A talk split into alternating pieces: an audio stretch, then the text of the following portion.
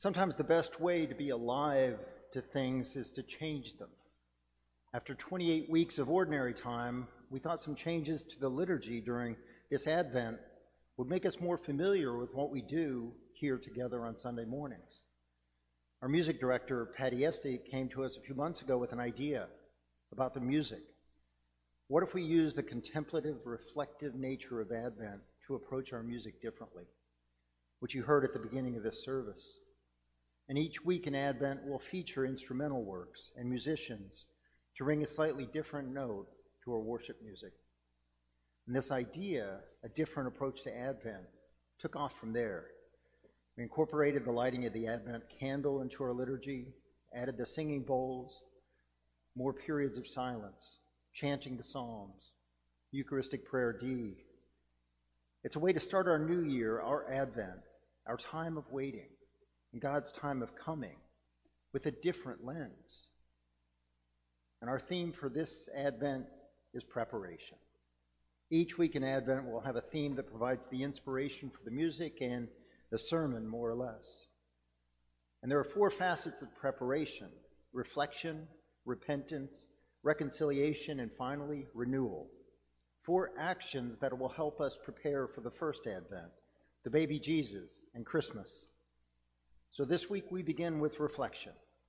Reflection on the long year just completed. Reflection on our level of preparation for the second Advent, for Christ's return. How does Jeremiah's promise of a day of justice and righteousness help you in your preparation? Or Paul's love letter to the Thessalonians, where he tells them, May the Lord make you increase and abound in love for one another and for all. So there's nothing to do yet, just reflect. Do any connections start to happen? In this new year, year C, we begin a long gospel journey with Luke, the evangelist. Year B, which we just completed, featured Mark's gospel. The Bible scholar Raymond Brown characterized Mark's Jesus as someone who plunders the depths of abandonment only to be vindicated. And he compares it to Luke's Jesus, who he says worries about others and gently dispenses forgiveness.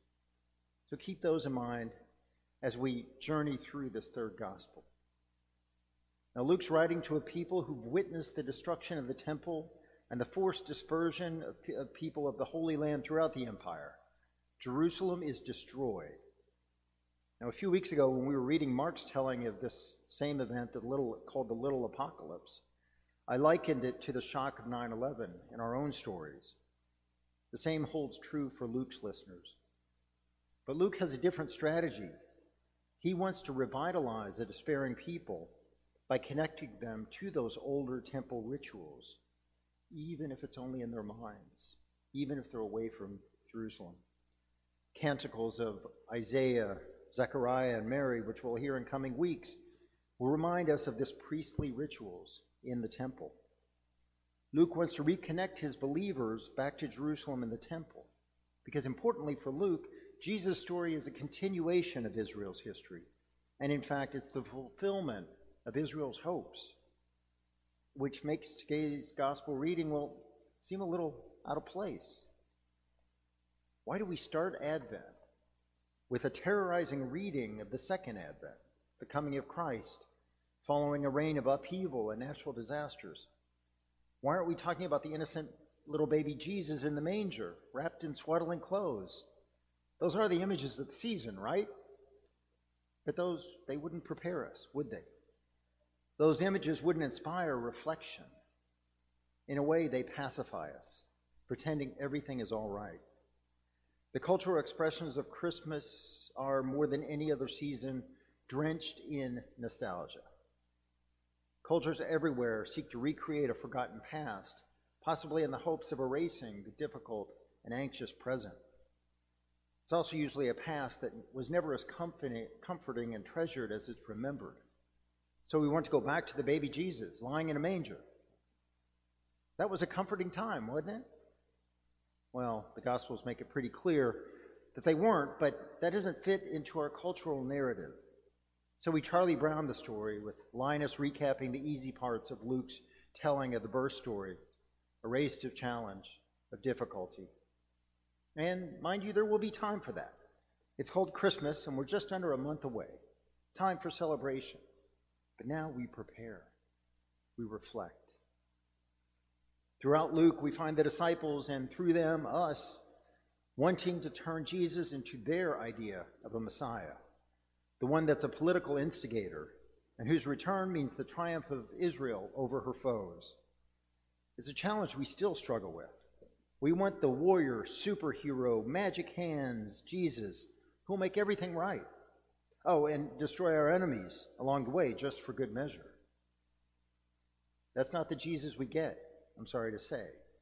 And that's not what Jesus wants us to be either. In the reading, he tells us, in response to all the destruction and tumult that is happening, to, quote, stand up and raise your heads, because your redemption is drawing near. In Luke's telling of the apocalypse, we aren't called into a world renouncing fatalism. You know, it's all going to be destroyed anyway, so why bother? Now, nor are we left to see the apocalypse as kind of an escapist withdrawal, the kind that gets all the left behind folks so giddy. More than anything, Luke calls for what's been called a theology of hope. Jesus says, Stand up and raise your heads because your redemption is drawing near. The theologian Jurgen Moltmann put it this way Christian hope is presented no longer as an opium of the beyond, but rather as the divine power that makes us alive in the world, makes us alive in the world. Stand up and raise your heads because your redemption is drawing near. No less than the church father Tertullian tried to get us to find a reason for hope in the seeming awfulness of the world. He told us the kingdom of God is beginning to be at hand. Already, heavenly things are taking the place of earthly. Great things are taking the place of the small. Eternal things are taking the place of things that fade away. He concludes What room is there for anxiety, for worry? I ask you, which is healthier? Trying to beat down our fears and anxieties by drenching ourselves in nostalgia for a Christmas that never was, of looking back to make the present bearable? Or might it be better to open our eyes and look for the heavenly things replacing the earthly, the great things replacing the small ones, the eternal things happening right here and now among all this messiness around us? When you think about it, what room is there for anxiety or for worry? Today's gospel ends with a reminder of how we spend this time of preparation in the face of the apocalypse while we are standing with our heads held high. Just as Jesus isn't a warrior God, we aren't called to be at the ready soldiers preparing for battle. Instead, we are called to be alert and to be prayerful. In verse 36, he tells us, Be alert at all times, praying that you may have the strength to escape all these things that will take place and to stand before the Son of Man. In this time of preparation, in this first advent of reflection, we are to be alert and, more importantly, to pray for strength. We know it ain't going to be easy. We just need to remind ourselves of that. The sights, sounds, and smells of Christmas are already around us. They seem to have come out earlier than ever this year, didn't they? Folks are so hungry for a little relief, a little joy, to take their minds off the messiness of living in this anxious, angry age. But newsflash, they've always been anxious and angry.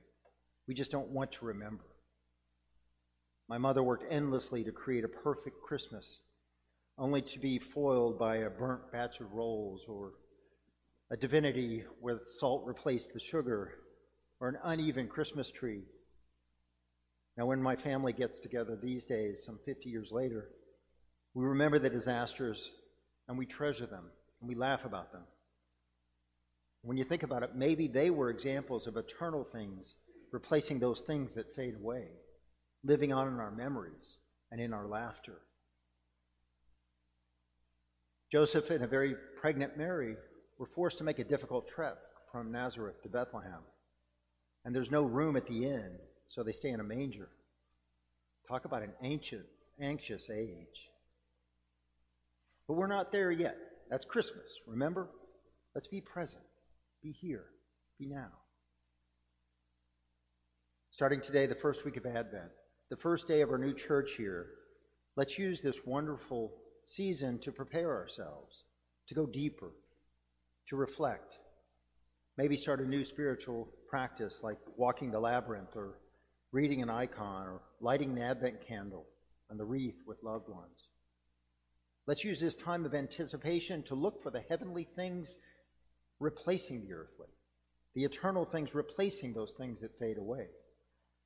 And most importantly, let's use this time to be alert and to pray for strength, to prepare ourselves for these things that will take place, and to be able to stand before the Son of Man.